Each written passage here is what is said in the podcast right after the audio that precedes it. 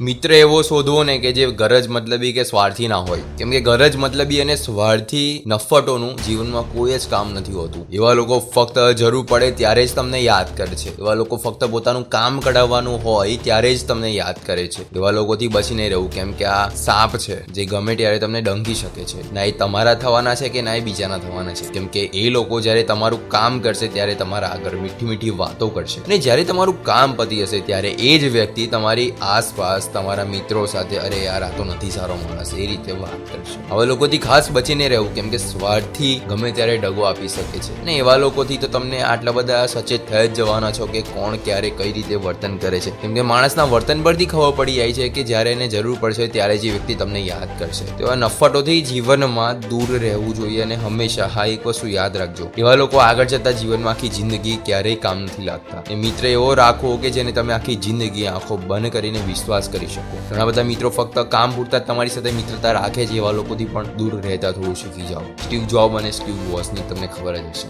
સાંભળતા રહો દિલ્હી વાતો with Yogesh Prajapati only on Jio Saavn Spotify Google and Apple podcast